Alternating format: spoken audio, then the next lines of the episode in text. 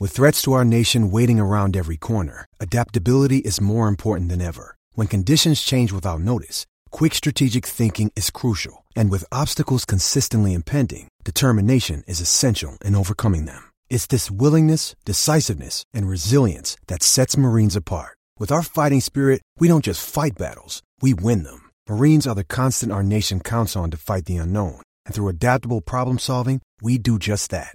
Learn more at marines.com. Survivor 46 is here, and so is On Fire, the only official Survivor podcast. And we have a twist this season. The winner of Survivor 45, Dee Valladares, will be joining us every week. We're going behind the scenes of the biggest moments, the how and the why things happen, and the strategy and analysis you can only get from someone like me, a Survivor winner. Listen to On Fire, the official Survivor podcast, wherever you get your podcast. This is the Josh Innes Show on ESPN 97.5. And on E ESPN 975.com. Live from the Veritex Community Bank Studios, here's Josh Innes. Welcome in, Josh Innes Show, hour number two. But today, it is the JNR Show because Rich Lord is here. Give it to me, Nick. There we go. So cool. Now we're back officially. I'm Redskins owner Dan Snyder. You found it. This is Archie Manning. You found it. Coach Dick Vermeil, you found it. You're listening to Josh and Rich, and you found it. Hello, I'm Ines Sainz, and you found That's it. dated. Hi, this is Nolan Ryan, and you found it. I am Adam Sandler, and great news, guys. You found it. And what's great about that is it's so dated that one of those people is dead. One of those people is career we've never heard from again. I think every one of those pieces of audio was from the Dallas Super Bowl. Remind me who Anna Signs was. She was this really hot, I think that reporter from was it Mexican TV? Right, but why had she been a big name? I forgot. Uh, she did like was she a weather person that just had like a really hot weather person I feel like Mexico? there was some incident that put her on the map. but she was walking around at the Super Bowl when we Yeah, were in Dallas. That that odd time where we went to sleep on Sunday, woke up the next day and it was snowing and we could barely get down to the. It was cold in that ballroom. It was. And what by, by the way, if you didn't recognize all those voices, the uh, late person in that open that Josh just mentioned was Pat Summerall. Pat Summerall. That is so freaking cool. I wish I would have had him actually say Josh and Rich because it just says, or say his name. You know, like it's like so you know it's Oh, Pat man. Summerall. Like that had to have been right before he died. Because like he, if I recall it about was. that interview, he Yeah. talked a lot about out like how he was an alcoholic. Yeah, and yeah. then- There was. He talked about the intervention. Like it's amazing. Like we got to talk to some cool people in our day. We had some moments, man. Uh, let me see here. Let's talk to a few people, then we're going to call Jim, and then we're going to call Ben, who used to produce the show as well. Uh, Ron, uh, actually, you know, hold on, oh, Ron. We're going to get to you, but TJ's there too. TJ, thank you for holding, buddy. What's going on? TJ, Yeah, TJ here. I just want to say I met Rich Lord several years ago at Russell Smith Ford. He's a real nice guy. I enjoyed uh, the triple threat, and I miss you a whole bunch. And before that, I enjoyed the original JNR show, especially the part where Josh used to be God with that vocoder he used. So big uh, shout out to you, Rich. Welcome Thank you, back. TJ. Appreciate that. thank you, TJ. Russell and Ford. That's a long. Russell and Smith. That's a long time ago. That's that because I don't even that wasn't even around for that. So um, here's a question that I need to ask you though: Did you feel slighted in any way, or do you feel it was off when? Did you feel that whenever you got let go, that they had basically brought in Clint for you to teach your replacement? Did you ever get that feeling after? I did not. No. I did. Like that to me kind of felt like I don't know that you bring in that the guy. Like to me, it felt like they brought him in and they're like, well, let him hang out with Rich, and since he's on with Rich, you you wet your your beak a little bit, whatever, and then now he's going to take your job. Like that's what it felt like to me. And another thing, and I have nothing against Sean. Sean's a very nice guy. He is. My issue is I felt like you were punished potentially for the failure of the show when the other part of the show was rewarded with a morning show. Like that's how that was viewed to me. Like to me, if you're a show, you're a show. And if the show works and the show doesn't work, it ends. It's not like, hey, the show didn't work, but one guy on the show didn't work. The other guy's going to get elevated to the primetime slot on the station. Like that bothered Yeah. me too. Uh, the irony of it is, uh, and I believe David Barron wrote about this at the time. The week I was let go, we were the number one show in afternoon drive. How about that? How about that? It's funny how these things work but out. those isn't it? things are fleeting. They, They come. are They come and go. extremely fleeting. When I tell, like, I, we didn't really look at ratings a ton when Gavin was there because Gavin was kind of like, hey, you guys are number one or whatever, never told us the numbers. I didn't become addicted to numbers consumption until I got to Philadelphia, and I was an addict. Like, I had, Mm-hmm. I, like, you want to talk about being an addict? It wasn't just show me the numbers, it was show me how we got the numbers, and you can see that from looking at meter. You can read meters. Sure. I was addicted to it. Like, it was, and I still am to a degree, although here I don't really have access to any of that, and that's probably good. So, It probably is. it's, it's very good for my health. Gavin used to get so mad when you take over his computer in the post-show meeting. Oh, yeah. to analyze the ratings. Absolutely. But and this is real talk, and this is no insult to anyone who's here anywhere else. When we were cooking at 610, it was really like no other radio station existed. Like, I mean, it was us, and then it was like a lot of people trying to catch us. And I even talked with AJ about that. When I left to go to Philly, AJ, who I'd never spoken with before, sends me a message and he's like, I'm really glad you're leaving. You know what? We like, we really cooked at one point, and I give Gavin a lot of credit for that. I think, and you don't have to answer this if you don't want. And can you get Jim on the phone over there too, Nick? I sent you his number. Um, whenever they brought in Nick to replace Mark, I felt the station have a bit of a turn. And I was still there at the time because I was there for about a year that Nick was there. And I think it became more of a political radio station. A lot of stories were big and like, you know, I mean, they were all kind of social issues at that time too. There was the Right. the issue with uh, Adrian Peterson hitting his kid with a like a, a rope or so, uh, the, the the cord. Uh, you know, there were big political stories, and I think what happened is the station went away from being kind of a fun, everybody's a buddy, to a maybe a more combative atmosphere and maybe a little bit more of a politically driven atmosphere. I wouldn't dispute that. And I think that hurt. And I think that a lot of the younger people there were kind of following his lead. And I think it kind of impacted the quality. But I will tell you this when we were on in the afternoon, when Mike and Brad were in the middays, and that's not to slight anybody else. Mad Radio. When Mad Radio got that start, and when Mark and John were in the morning, that was a really good lineup. And I think uh, eventually, like Fred was at night at one point. Uh, Barry was there with Sean for a while. They, like, you thought we hated each other. Like, at least at times we liked each other. Those two guys on a regular basis. Remember that day that Barry walked in and was so mad about something I did? He like, f- like forearm shivved me while I was on the air. Like, there were some things that, that. went, like, it was screwy. But I'll give Barry this, and I don't know if he's listening.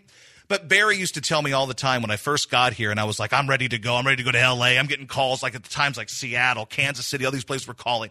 And he says, Savant, here's what you need to know. You don't know what you don't know, chirp. And he went wrong because I sit here and I blew this thing up. Like I, I said, I'm ready to get the hell out of here. And he's like, You're not ready to go to LA or any of these See, places, chirp. See, I'm hesitant to comment on anything about Barry because he may be waiting for me outside. you have no idea how much he hates me now. Really? And what you know why? What did you do? Because I laughed at your jokes. Oh no, it's. I did, but Barry laughed at the jokes for a long time. His his uh, his his perception of that whole situation was that I should have been his defender, and instead I laughed at your, by the way, extremely funny material. But he, but he, the problem is he took it all so serious. And the, if you want to blame anyone, blame Gavin. Gavin's the one that kept telling me to make fun of people on the station. the only other times I've seen Barry since then, he's muttered f bombs under his breath at me. I, me and I'm Jim, not lying. Me and Jim saw him in the uh, At in the, the, NFL Galleria. he just walked past me and he he he wanted to attack me. I'm telling you the truth. Well, you saw the time that he came in and just like I'm in the middle of a segment and he just rams into Oh, me in the middle of the segment. Yeah. Like, but I see the thing is though, I know that I was also an a hole a lot of the time. Like, so like I get why people would dislike me. Now I'm a little bit more toned down when it comes to the inner office stuff. But I was a nutcase for a long time there, Yeah. and I was a nutcase for a long time in Philadelphia. And I thought I calmed down here when I got to 790, but that I mean that was a mess over there as well. So Again, I'd like to move on because there'll probably be an engine revving outside when I leave this place. But here's why I love Barry. Like when I got here, he took me under his wing and everything. Took me to all the ball games, introduced me to people that he said he knew. I don't know that he really did. But then there were days that like Barry would call me and go, "Savant, I am picking you up and I am taking you to meet somebody." And I'd go, "All right, Barry." So at the time he had a Jaguar, if you'll recall, like a Jaguar. And he rolled up and he says, "Savant, we are going to the Four Seasons Hotel." I said, "All right, let's go." So we go to the the Four Seasons Hotel. And we'd sit down and he goes, Savant, you're going to love who we're going to meet. And I'm thinking, okay, I don't know who the hell this is. Out walks Dominique Wilkins, sits down with Barry, and I'm like. And he's like, and I don't know that the guy remembers Barry or they don't, but they all act like they do. Yeah. So it becomes like this whole thing where he's like, they're best friends. And he's sharing these awesome basketball stories. And I'm like, wow, this is awesome. Like Barry, and the, well, the other cool thing about Barry is Barry will come out like after, like at a, a Rockets game during warmups, after you go eat downstairs, you had to come out to come back up the stairs to go Right. sit in the press area. He'd just walk out on the court while dudes are warming up and start carrying on a conversation. Like there's a layup line, and Barry walks over and just starts talking with Chris Paul one day. Uh, And I'm like, Barry- what is happening here? Say what you will about Barry, he's the greatest networker I've ever met in my life. Unreal. Well, you know how he got the job at 610? It's like Nolan Ryan called Gavin and he's like, hey, hire my friend Barry. Ga- Gavin's in a meeting. His phone buzzes. He can't pick it up. He comes out of the meeting. He checks his voicemail, and on his voicemail, "Hi, Gavin. This is Nolan Ryan. I think you should hire Barry Warner." And, and Jim Nantz, Jim Nantz did the same thing. the same. And- Hello, and friends. Called Gavin Spittle and said, "Hire Barry Warner." So, as far as networking, there's never been a better networker than than Barry Warner. God, let's talk with uh, Jim Mudd for a second here. Now, Jim, he was kind of like, uh, I won't call him Shimp of the show because Shimp came first and then left. He kind of got the Curly Joe treatment. Like, he got there right at the end, like right when it blew up. Jim, how are you? I'm great. How are you guys? Good. It's nice to hear you guys together again, by the way. Well, thank you. What, what Jim, uh, we want to know what is your job again? What do you do? I work for uh, Veterans Evaluation Services. Basically, it's one of four companies that is contracted to help evaluate veterans for their disabilities and pension. You're doing the Lord's work then. Yeah, yeah. Unless God you sell- willing, next week I get my white coat and reflex hammer. So, the God, good Lord willing, and the creek don't rise, right? yep. So you got the gig with us like in the last year of it. So you got to be there for arguably the wackiest, but also the most uh, hostile era of the J and R show. Yeah, I feel a lot like Timothy B. Schmit must have felt whenever he replaced uh, Randy Meisner. Wow. it's just because you get there and you're like, this is finally, I'm no longer in Poco. No offense to Mad Radio. But Mad Radio was Poco in this case. And Timothy B. Schmit's like, I'm out of Poco. And that's what Jim says. I'm no longer in Poco. I'm in the Eagles. You even got to do your own little song. You got to do I Can't Tell You Why. This is your Yep, moment. And then it all blows up and you're right back to like, damn it. Now, but here's my question. Well, and I'm the one, and Jim, I know you remember this. When Jim decided to follow you and Uh-huh. leave 610, I went into the studio and I said, Jim, are you sure you want to do this? and you know what? You were right. I said, You've got a pretty steady gig here. It's probably not in danger of going away anytime soon. Do you really want to hitch your wagon to Josh? Nobody likes I told you so, Rich. Now think about this though, because me and Jim were pretty tight. One thing I've always been able to do is like co-op producers to be like my right hand man, and at times, just like I think in listening to your other show, I feel like at times there was a, a, a gang up factor there with Ted and and, and Sean. Sometimes I think they kind of ganged up.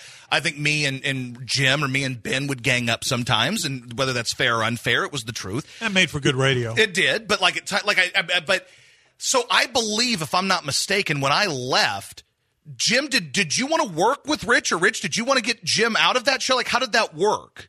No, I was perfectly fine with Jim still being the guy. Is this true, Jim? Um, yeah, sure. If Rich says it's true. Because you eventually moved to the mornings.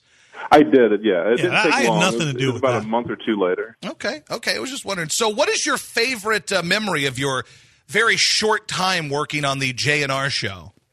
Um, there are actually three that come to mind. Wow, a Um, trifecta. yeah, the wedding obviously wa- was a high point. I, Um, really quick to interrupt that wedding. Once I finally got to look at the numbers, it was the number one rated thing on the radio in Houston from five to five thirty, and it was just a terrible bit. Like it was it- it was all about Roy Head. it- Roy Head was there, and Old Man Yep. Sam was there, and there was a midget there. I don't know who all was there, but the thing had the biggest. It was the number one most listened to thing, Men twenty five fifty four in Houston from five to five thirty. That one I had to see for sure, and it was true. Yep. Um, the uh, looking for Royce White. That was another one that I Home really Depot. got some mileage out of that. Yeah. That that audio's got to be around somewhere. I have the I have song. it. Do you, You have, have it? Which uh, do you have the audio of the song we played when we were li- the the, the Runaway Train Royce White song? Yeah, it's somewhere in a flash drive somewhere. I don't have it handy, but I have it. That was the a- funny thing about that, about this flash drive. I, I put it all on this computer a while back, and I have my iTunes on that computer, and that's the only thing I use that computer for. Um, randomly, I'll be driving down the road, and I'll hear Richard, don't. I'm like, where'd that come from? I guess I had that on that flash drive. and it would just pop. That to me, that the two things that I love the most that we did.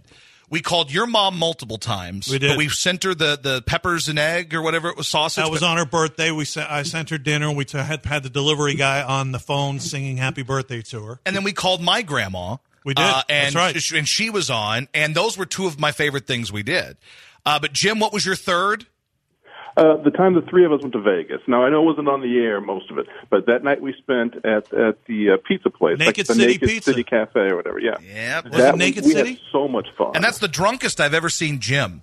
And that was the day that Jim called uh, Bootsy and left him Yeah. that long message about how he, he loved him and stuff. So which which I didn't remember, and I didn't remember the next morning either. I remember walking into the ballroom, and I sit down, and you were on a roll at some uh, at some. it was the Grease uh, penny slot.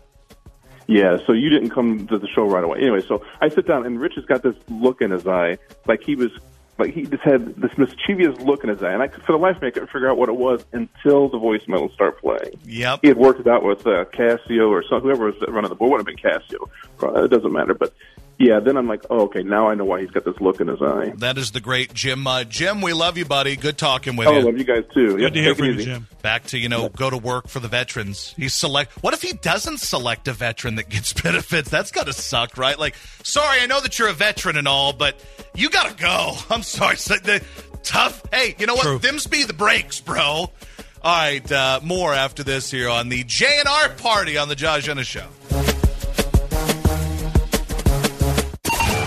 ESPN. 97.5. Hey, it's Kaley Cuoco for Priceline. Ready to go to your happy place for a happy price? Well, why didn't you say so? Just download the Priceline app right now and save up to 60% on hotels. So, whether it's Cousin Kevin's Kazoo concert in Kansas City, go Kevin, or Becky's Bachelorette Bash in Bermuda, you never have to miss a trip ever again. So, download the Priceline app today. Your savings are waiting. Go to your happy place for a happy price. Go to your happy price, Priceline. This episode is brought to you by Pepsi Wild Cherry. Pepsi Wild Cherry is bursting with delicious cherry flavor and a sweet, crisp taste that gives you more to go wild for. Getting wild may look different these days, but whether it's opting for a solo Friday binge watch or a big night out, everyone can indulge in their wild side with Pepsi Wild Cherry. Also available in Zero Sugar. So grab a Pepsi Wild Cherry and get wild.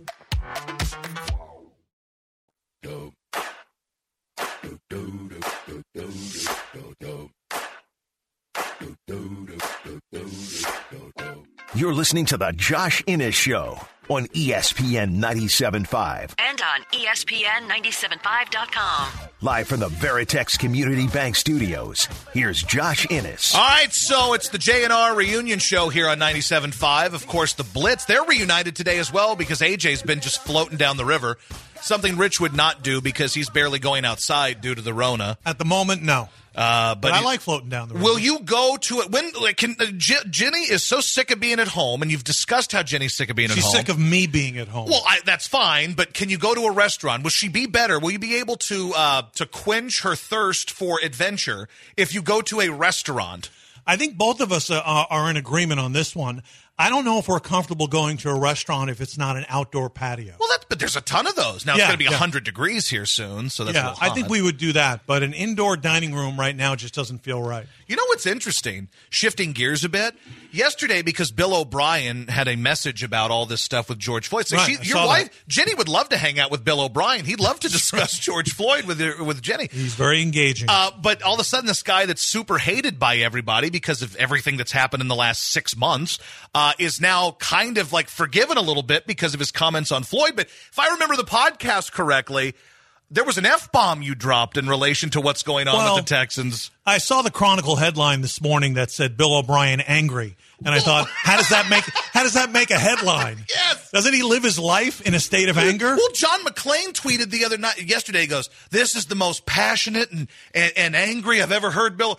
You're at every press conference of his, John. Yeah. You hear every one of them. He's always angry and surly and honest and passionate. Well, what I said to you on my on your podcast, which uh, I have no problem repeating on the air, and I'm actually I've, I've been looking forward to talking about this, was uh, last year And you know what I'm going to talk about uh, when they got their asses kicked at NRG Stadium by the Denver Broncos. Yep. Late in the regular season. I think they were down 31 3 at halftime. Mm-hmm.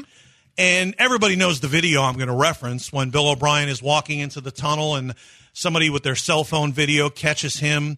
Someone in the very expensive seats, I guarantee you this was a season ticket holder, Yep. yells down to O'Brien two words Yep. You suck. Yep. Which everybody hears all the time.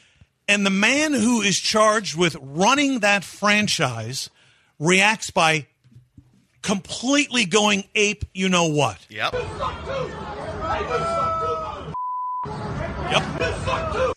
Unbelievable. But can you give him credit for at least acknowledging that he also sucks? Because the guy goes, "You suck," and he goes, "Well, you know what? I might suck, but you suck too." But here's the thing when you're down 31 3 to a bad Denver Bronco team at halftime at home, mm-hmm. you do suck. You do. The guy was right. yes, you do. But it just illustrated the short fuse we're, we're dealing with here and the emotional nature of his personality that we're dealing with here, which I think comes through and is to his detriment in many, many in game decisions. He is just far too emotional. But I'm not even talking about that because that's that's a separate issue. But stopping and having to be restrained and going off and calling a season ticket holder an MFer, you're gone. You would have fired him? On the spot. If I could have been the guy that fired him at halftime, I would have fired him. You, there's no way you can tolerate the guy who's now not just your head coach but also your general manager, the face of the franchise, having a random fan yell "You suck" and reacted with reacting with a spew of f bombs, mf bombs, directed at said season ticket holder. He should have been fired. But uh, you've been around long enough, so you've seen a lot of these guys. Like you saw, you know, Kevin Gilbride get swung on by Buddy. I mean, you've seen all of these things. But he's the leader. He wasn't just a guy. He wasn't just a coach. He wasn't just a team official. He was the leader, the face of the franchise, and he completely lost control of himself. I- I'm sorry. Those are the guys that pay the bills, pay the salary, his salary, the player's salary, the season ticket holders. And he randomly went off with, with MFer after MFer after MFer. I would have fired him that Monday. See, sometimes I'm empathetic with fans and other times I'm not because fans are allowed to say anything they want based on purchasing a ticket, right? So it's a, it's a, it's now incumbent upon you as a, a player who's getting MF'd and told all this stuff. Now, not in this case, but who knows all the stuff Bill O'Brien's heard. At some point, like I'm okay with a player or a fan, like. In my mind, sometimes a, a fan deserves it. Sometimes you deserve to get it thrown right back Oh, at you. cross the can, line. That can humble you. That can shut Right. you up real no, quick. No, no, fans cross the line, but you suck is not crossing the line. No, but responding to it with, you know what? You, you don't give him any credit for acknowledging that, you know what? I do suck, but you suck as well. No Mm. credit for at least some self awareness. There's some self awareness there when you're willing to say, Yeah, I- you suck too. You didn't say, oh, I suck. No, you suck. There was no no. It was, oh, yeah, I do suck, friend, but guess what? You Yeah. suck too. I still think it's inexcusable. And uh, my opinion of Bill O'Brien did not improve any when he moved DeAndre Hopkins. Or what about at the draft when he, he's yelling at the phone? The best piece of audio, and I don't have it, but when he was asked about it, John McClain asked him, like, hey, you looked a little irritated. He goes, oh, that? Oh, no, we were just messing around on the Zoom. Like, what? Uh-huh. Like, what do you, like, what kind of messing around on the Zoom is, is when you're clearly MFing another dude? And I believe Right. he said something like, that's your fault or something like that. And he goes, no, we're just messing around on the Zoom. And then he deflects and starts talking about how they've gotten a bunch of deals done on the back patio. I mean, they they sacrificed a ton of draft capital for Laremy Tunsil, who led the league in false starts and played well when he wasn't false starting. Mm-hmm. And I, then- I, I acknowledge that. and then paid him the biggest contract in the league. But the DeAndre Hopkins thing, if I'm not mistaken, the, the, the net result of moving DeAndre Hopkins was Ross Blacklock and and David Johnson, mm-hmm. pretty much, And right? They, well, they got a second and a fourth for that too. and they gave up a four. Yeah, that's as- what it was. The well. second is the big part of it. right? that so you got the so Ross two. Blacklock and David Johnson for DeAndre Hopkins. Yeah. it's highway robbery. You lost. Are you kidding You me? You lost, but he, and I and I don't want to defend him, but they're also not going to pay the guy twenty million dollars for a receiver. So I mean, they got to if they would have gotten a first round pick. Why you- not? because they're paying Laremy Tunsil the more than I, I- mean, they, I understand, and they got to pay the quarterback. It's a, 'cause Isn't they- there they isn't there a pretty strong it. isn't there a pretty strong case that he's the best receiver in the NFL? There is, but there's also a pretty strong case that you've got the best receiver in the NFL, and you really haven't won anything with him. So it's not his fault you haven't won, but that to me that tells me you've got other bigger issues than the wide receiver, right? And you've at least now if you had a garbage quarterback, I say, hey, the the, the wide receiver is important. You've got a guy who could be all world, so he Right. can make a lot of guys better. But yeah, but the old adage is true in this case. If you're in a deal involving the trading of a superstar and you traded the superstar, you lost. You lost. Yeah, I'm sorry. w- unless you're well, that's not true for Jimmy Johnson. Jimmy Johnson traded Herschel Walker and got an entire draft. Yeah, that's the rare. exception. That's not the rule. Uh, well, who, who's another example of that? Like, if he would have gotten a first round pick, would you have been okay with that? Well, it would have helped certainly, but honestly, I don't move DeAndre Hopkins. Period. After what he's done for this franchise in the years he's been here, what he provided to Sean Watson. Look, I know that they've still they've they've now still have some decent talent in uh, in uh, Fuller and Stills and uh, who's the guy they brought in? Uh, the guy that gets traded every year. Oh, uh, what, the, what's his name from the uh, from the Rams? Uh, Cooks. Yeah, Cooks. Brandin Cooks. Um, there's some talent there, but none of them are DeAndre Hopkins. No, but a lot of teams win without a DeAndre Hopkins too. I say that, but I'm thinking about all the teams that are winning, and they all have at least one elite wide receiver. It, it's I don't care that they traded DeAndre Hopkins. What I care about is they got nothing for him. They got the equivalent of a bag of balls. Well, sure, yeah. And that's my problem. If they go out and they get a first and a second for DeAndre, you go, well, you can go find a superstar, and they drafted a guy too, so we'll see. But yeah, it, it, there's no defending it. No, there's not. But I, again, I'm not as big on DeAndre Hopkins just because he's great, but he's been here for X amount of years and they really haven't won anything. So if it would have led to getting more talent to make the team better, I don't know that it did that. He's also there every week. That's true. Hello, hello, Will Fuller. They've been horribly mismanaged, like horrifically. Yeah. Makes you miss Gary Kubiak. Now, speaking of Gary Kubiak, you've got a great Kubiak story you told on the podcast. That I, I, I, this is like a fantastic story.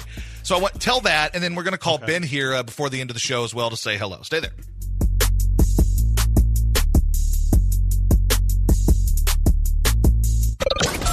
To call into the HRNP listener line, dial 713-780-ESPN. You're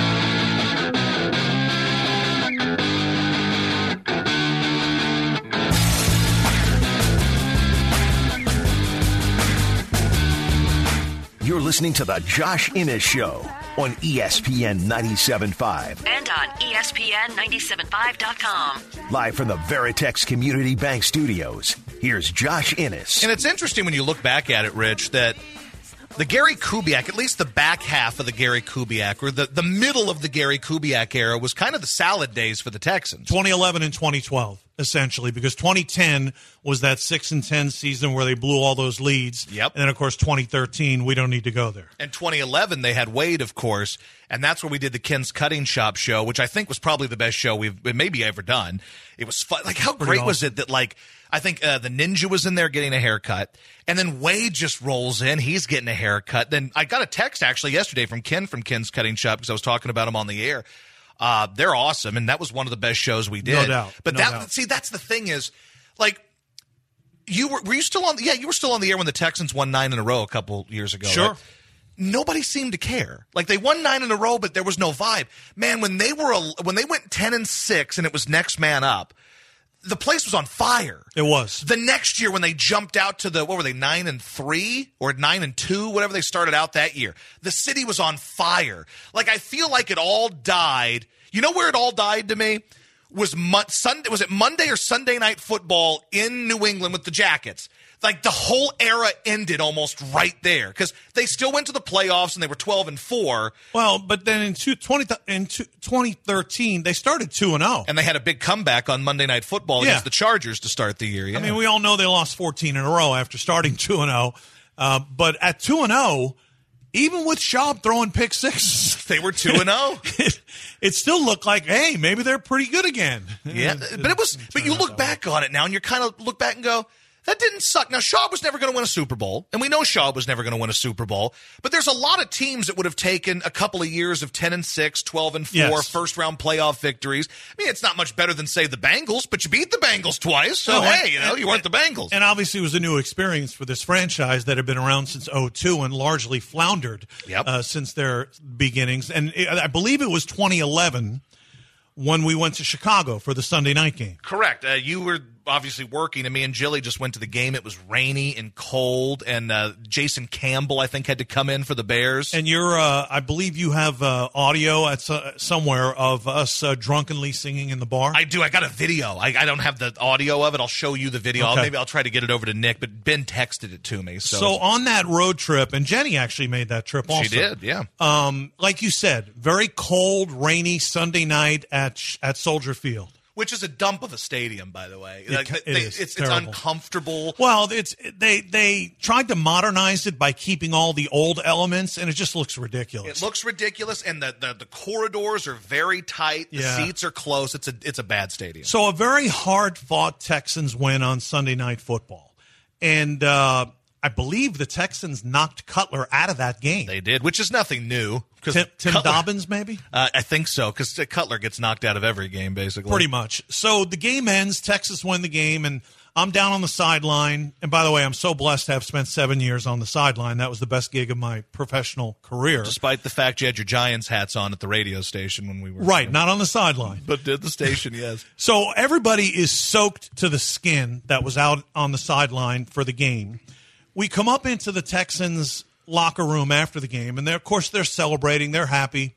And part of my gig in those days was to go into the Texans locker room after the game, and I would get a one-on-one with Gary Kubiak, two and a half, three minutes at the most, that I would send immediately back to the station, and they would run it on the post-game show.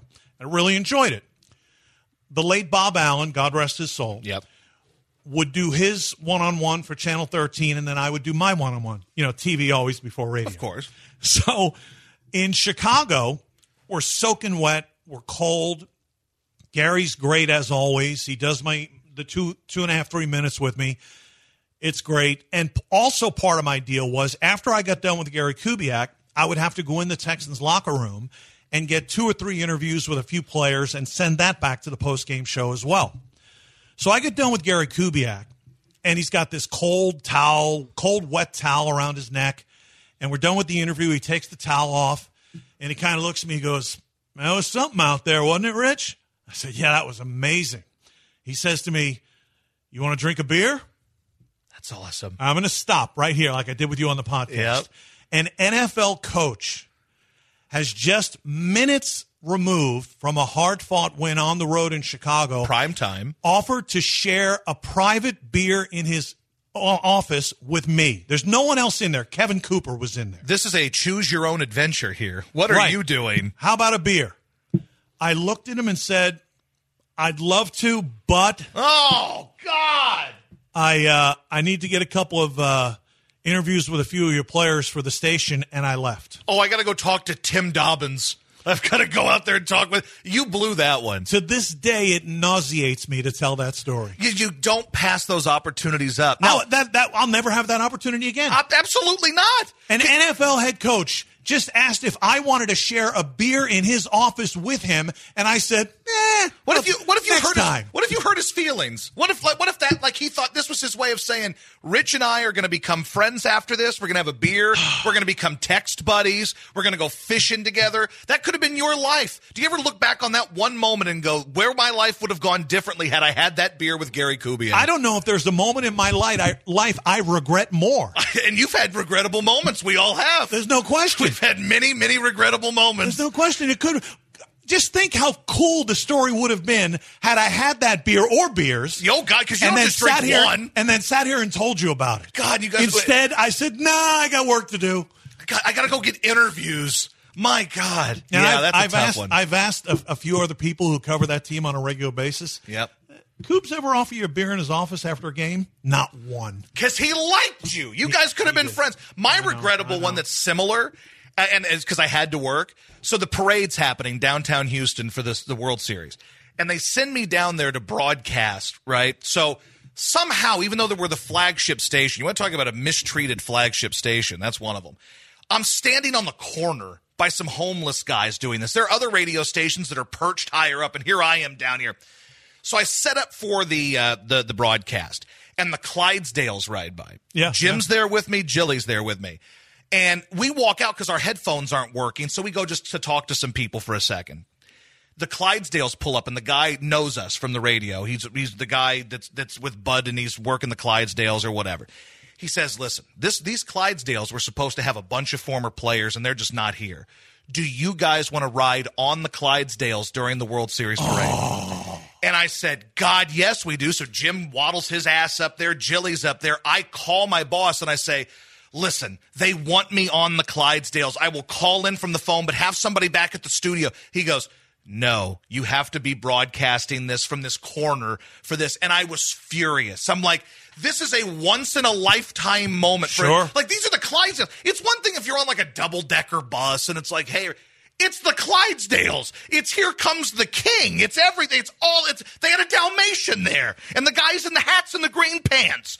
And I could have done it and I wanted to do it, but Jim and Jilly did, right? So as they're going down, you see all these buses Oh. pass and there's like double decker buses, people waving. The Clydesdales come by and according to Jim and Jilly, it was just a bunch of people going, Jim Mudd! Jilly, where's Josh? And He's like, oh. he's over here having the, the, the, the feed drop every five minutes, That's trying brutal. to fight off homeless people to, to call the parade like I'm some dope on the local news. And like my Kubiak story, you'll never get that chance. That will again. never happen again. Like, how, what are the odds that, like, yeah, Lance Berkman's supposed to be here, but yeah, you know what? You guys hop on because someone needs to be on the Clydesdales. Two dopes, Jim and Jilly on the Clydesdales. And, like, the funny part is, so David Nuno, who's a very nice guy, but David, every time I'd ask him to do something on the show, he'd be like, no, I can't for whatever reason. I don't know what it was, but he couldn't do it. So he's walk, he, like, he's out there broadcasting live. Jim and Jilly come by on the Clydesdales, and Nuno's like, is that Jim Mudd and Jilly just on the Clydesdale? Like it was like I would give my left nut to have that opportunity again. Like that's an opportunity you don't get. I'm. I mean, when I tell you that I was miserable, I'm still. Now I sold it on the air like, oh boy, this is the greatest moment in the history of the city. And after the hurricane, deep down, I'm festering like, will you bastards. Who gets this opportunity to be on the Clydesdale? And my dopey wife and my dopey producer up there waving to people, and I'm just mm. standing there fighting off the hobos. Nearly three years later, that moment doesn't feel as golden as it did that day. No, it does not. No, it doesn't. You know how much I regret not being on the air when the sign stealing scandal broke? Oh, I bet that one. I mean, come on, let's face it. Yeah. That that's the that's the kind of material people in our business pray at night to have to talk about on their shows. on a scale of one to ten, as we go into break here, scale of one to ten, how much do you think that affects or impacts how you feel about that World Series win? How I feel? Yeah, you personally, scale of one to 10, 10 being the most negative, like it's tainted, it doesn't matter. One being Yeah. doesn't matter. It's about a four for me. Yeah, I think it's not fair. overwhelming for me, but I think the public perception is a much higher number. It won't bother you until some dope goes, it didn't count, it's tainted, and then you go, screw you. I mean, they had the best team in baseball. The one I'm mad at is AJ Hinch. I think AJ Hinch is a dope that could have brought all of it to an end, and I would never hire that guy for a job ever. He could have shut that thing down, and this wouldn't even been an issue. But instead, he beat up some TVs. Way to go, Ike Turner. You're awesome. Monumentally stupid. All right, so we'll check in with Ben Nance here in a second, the original producer of the J&R show, and we'll wrap things up when we come back.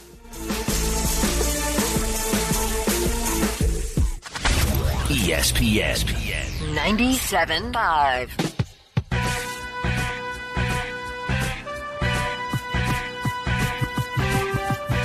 You're listening to the Josh Innes Show on ESPN 97.5. And on E ESPN 975.com. Live from the Veritex Community Bank Studios, here's Josh Innes. All right, uh, wrapping things up today. Two hours does go by fast when you're used. We did five when we first started doing that show. For, I believe, uh, 16 months.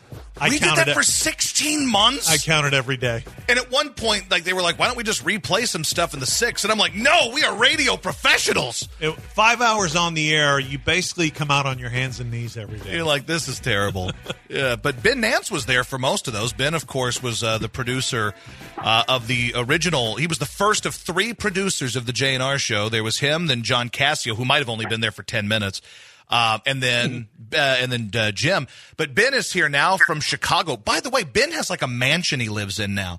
He's got It a is hou- not a mansion. It is It is not totally a a mansion. You, so his he and his wife moved out of their uh, they The had a lovely ni- Lisa. Yes. Now they had a very nice apartment in in you know downtown Chicago. Right. It's so nice, in fact, that the rioters went and looted the whole shopping center under it a couple of days ago. Didn't they? Didn't they occasionally lock themselves out of that apartment? I oh they they've done some things. we did. so so Ben though, I see these pictures. They've moved out to kind of the burbs in Chicago. He's got a basketball goal and an above ground swimming pool. Is that a hoops goal? It's a nice goal and a swimming pool, and we now have 3,500 square feet. Look at you. And let me tell you something. and, and my hoops basketball goals and sporting equipment reference just went right past both of you guys. no, I know. No, I, I no, got I it. got it. That's that's a typical rich thing. Always working in the uh, the sponsor. Now here's the thing, though. So this above ground pool, that's like a status symbol in Chicago. Like that's a symbol of power. When you've got an above ground swimming pool in Chicago, you're like the elite. Power? Oh, that's power. You got an above ground swimming pool and a basketball goal and 3,500 square feet. But uh, but Ben is here, so Ben, how are you? I'm doing good. How are you, Rich Lord here? I am well. I am. I am gainfully unemployed. So am I. So, So am I. Wait, you're unemployed? What the hell? Yep. Well, I lost it with the corona and all that. So. Oh man, what about Lisa? She's still working? Oh yeah, she's still working. She's at the NBC station here in Chicago. So. Very nice. So Ben plays a lot of Xbox, and now he's just got more space to play a lot of Xbox. Uh, so he's not cramped up in a tiny apartment now when Lisa's out working. You know, I didn't know this. So did Lisa like was like 'cause she was covering the, the riots in Chicago and the, the protests and the looting and all that, but she wasn't supposed to be on the air, right? But then they brought No. her in. No, she was supposed to be on the air, but they put her like right in the middle of it, and they gave her a security guard who was armed with a gun because it was super dangerous. Whoa. I mean, that, that- she's out there doing work, is what she's doing. And uh, we're sitting here just like, hey, remember that time we yelled at each other on the radio? and she's like, well, my, my, my security guard has a gun during these rides. So, but Ben was there from, I want to say, we started in, in 11 or at the end of 10, right? It was 2010, December. Yeah, late in late in the football season in 2010. The first day of the show was the day after the Texans blew a game to the Ravens on Monday Night Football. It was a pick six in Right. overtime from Matt Schaub. For one segment, it was known as Innes and Rich. Uh, oh, you, oh, and the thing is, we never agreed with that. Like, we didn't. But I talked. I was trying to take the same kind of sound as this radio station had in Boston. It was a show called Toucher and Rich, and I was like, I think this works. So Innes and Rich, and I said it one segment, and the, the segment ends. We're sitting at the House of Blues, and you go, listen, you you can do whatever the hell you want. But this ain't Innes and Rich, and it ain't gonna be Innes and Rich. and I was like, what we have done is we have set a tempo now. We have a t- we have we have set this now. We so when you I think I looked at you and said, I never agreed to that. I did not agree to this. Which is kind of a microcosm of the whole J&R show in general. It was. It, definitely set the tone. It did. It was a tone setter. But when you look back, what did what do you take away? What was the biggest like blow up or altercation or fight that you recall from that? Oh my God! Well, there. I mean, there's so many of them, but I mean, you guys hit on a couple of them. I was listening earlier, but obviously the Frank Caliendo thing was just an utter disaster. That was and. I got stuck on the other end of it in the you know in the producer room. They gave me the PR guy who's sitting there listening to you two go back and forth. Josh tells me on air, "Hey, call my dad." Rich tells me in my ear, "Don't call his dad," and I'm like. I'm, I'm like, uh, I don't know what to do here. and like the the PR guy is like, "Is this how they always are?" And I'm like, "Yep, well, that's exactly how they always are." I think the worst fight was in Gavin's office. Was that was uh which one was that? Because we had multiple. Well, we did have a fight in the other dopey program director's office. What was that dude's name? That's now in the in Well, the. I'm, I'm qua- not going to call Ryan dopey. Well, I will. That's your word. He was dope, but the time that he find like when we you were already gone at this time, Ben. But when Yeah. we finally decided that I was going to leave, there was still like five months or so left that I had to work there. And I, re- I recall you just ripping me like, "Why are you blowing? Like, why are you going to end this? Like, why is this going to like?" You were ticked off at me, and eventually Ryan just got angry and he said, "Josh." Because I want to do my own shows. Like, can I do my own thing, right? Like, put me on a different show. And he goes, We're choosing Rich over you. And I said, fair enough, fine with me. And that was that was our you know life. And then Rich got his comeuppance because they chose Sean. Correct. It all comes back around. Absolutely accurate. But we had um, but we had like there were big blowups. There were good times though too. I mean, there were- and and the real hard part was like, I mean, like you would go to the bathroom and Rich would be like, "Man, working with Josh is just a pain in the ass." And then you know, Rich would go to the bathroom, and Josh would be like, "Oh, Rich, I don't, I don't know if this is going to work out." I'm like, and then Gavin would talk to me and say, "Can't you make it work with those two? And I'm like, "I can't do anything. Like, there's nothing I can do." I don't even remember what the argument was, but there was a post show meeting in Gavin's office where I, I feel like it was the closest we ever came to blows. Which neither one of us is ever going to punch anybody, but yeah. No, you're right. But I mean, that was, you know, ba- basically we were screaming at the top of our lungs, and Gavin just said, okay, okay, okay, okay, you guys need just go home, go home. But isn't that kind of what made the show so good, though? I mean, as much as you did get along, it was like you know on point. But when you didn't get along, it was ugly, but it was also very listenable. Well, I guess. Or maybe it was just everything else in town sucked. I don't know. Like I, I wonder these things. I often wonder: was that show even any good, or was everything else so bad? Uh, but no, we had. Uh, th- th- there were moments. There were. Great- I remember. I remember when we did that uh, hottest media woman tournament. That was that was controversy. That was controversial. Now, if we would do that today, we would have all been fired within ten minutes. But you Oh, yeah. that? Well, it, remember this? We did the bracket. It was the hottest local media. Women, the, the- some of these ladies locally. This just tell you how different the world was at the time. They were calling up like pro, like uh, like uh, uh, campaigning to win. Yep. Like some of these local news chicks were like, "Well, uh, how am I only an 11 seed or whatever?" Like the world was a completely different place. All of you know eight years ago, it was completely. And completely. they accused me of tampering with the results. They did. Like they, it was a really screwy situation. Like, but we always got ourselves into mischief. That's what and made and it my, fun. I don't know if you recall this, but my top choice back then still has mad game as we speak. Who's that? Jessica Willey. Look at you, mad game, mad game. Now, Oh, uh, God. do you remember? You were- uh, we we also wore. Uh, I went to do something with a sponsor that lasers hair off of your body, and they gave me two fake boobs, like two. Sili- yeah, yeah, so- yeah. Well, that was the chick that waxed me. That was. Oh, I was thinking that was the wax. full body wax. This was a place that like did like a laser neck hair. Oh, okay, okay. So, but that they were like a cosmetic surgery place, so they showed me the difference between a silicone and a saline breast. So I took both of them. I'm like, this sounds like a bit we could do today. So I bought a sports bra, and I had me and Ben put on sports bras and put in the silicone and the saline, and I walked around the office asking people to tell me which one was saline and which one was silicone. Yeah, so you're saying those boobs aren't real? No, and they're a lot smaller than they used to be. I've lost like 30 pounds. Thank you very much. but uh, You even took it to the big boss's office, and he was not pleased with you. no, but he squeezed. Um, He did squeeze. He squeezed. So it's a different world, man. It was a It was. different world back then, dude. What was your favorite moment uh, uh, working on the J&R show? Oh man, I don't know. I mean, like I said, probably the Caliendo thing, but just you know the Cardinals jersey thing. Also, you guys just fighting in general. There was so much of it, but you know when you took off your shirt and just threw it against the wall and stormed down the hallway, and you're sitting there, you know, shirtless with your man man cams hanging out. I mean.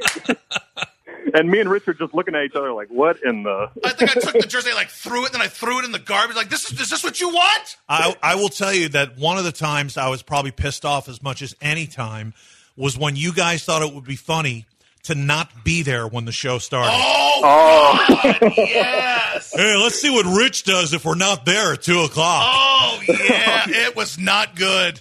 No, it was not good. Again, you know what it was? It was one of my typical kind of passive aggressive, like, oh, because I think the day before you might have been late. There's like two minutes late or something. Okay. And that had to have been why I did that. It probably wasn't because I was like just being an a hole. I was like, all right, let's see how this works. See how you like it, Chief. And uh, and we came in late, and that did not end well. Didn't go over well. No, no. but the, it was a, it was a wild ride for such a short lived radio show. Yes. it had, it had the same amount of drama as shows that have been around together for 25 years. Yep. Now, It's how like an old married couple. how come I got to ask you this, Josh? And it's probably because you were so pissed off with me at the time. But how come you no showed at Ben's little uh, going away thing we did at Irma's? Yes. Uh, first of all, I don't even remember that. But Ah. I, I honestly don't. But I, I truly I don't. But I, it was probably because I was mad that Ben was leaving, and his wife, who wasn't his wife at the time, but she hated me, and she hated me so much that I, when I went to the wedding, Jilly was in the wedding.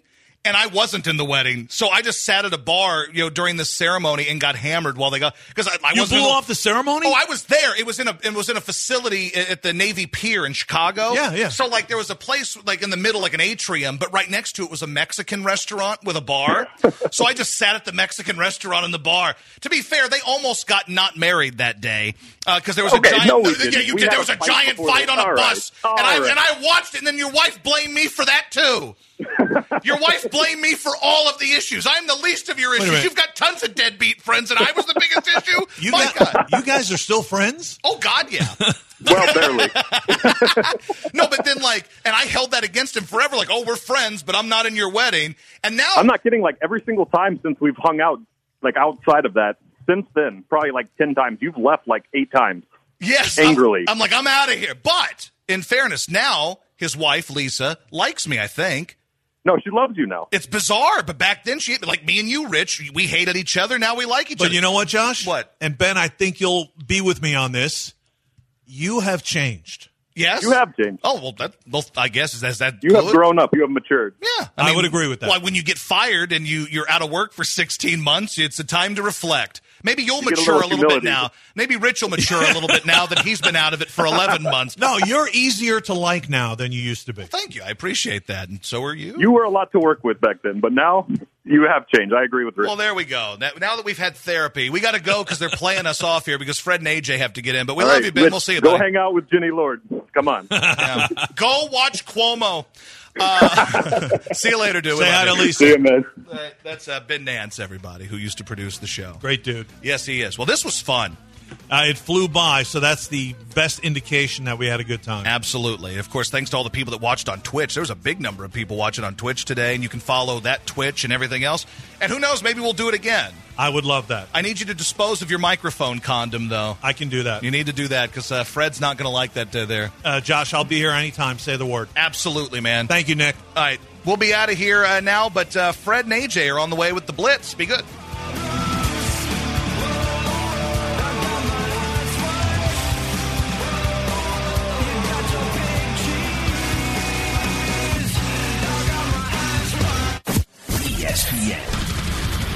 97.5.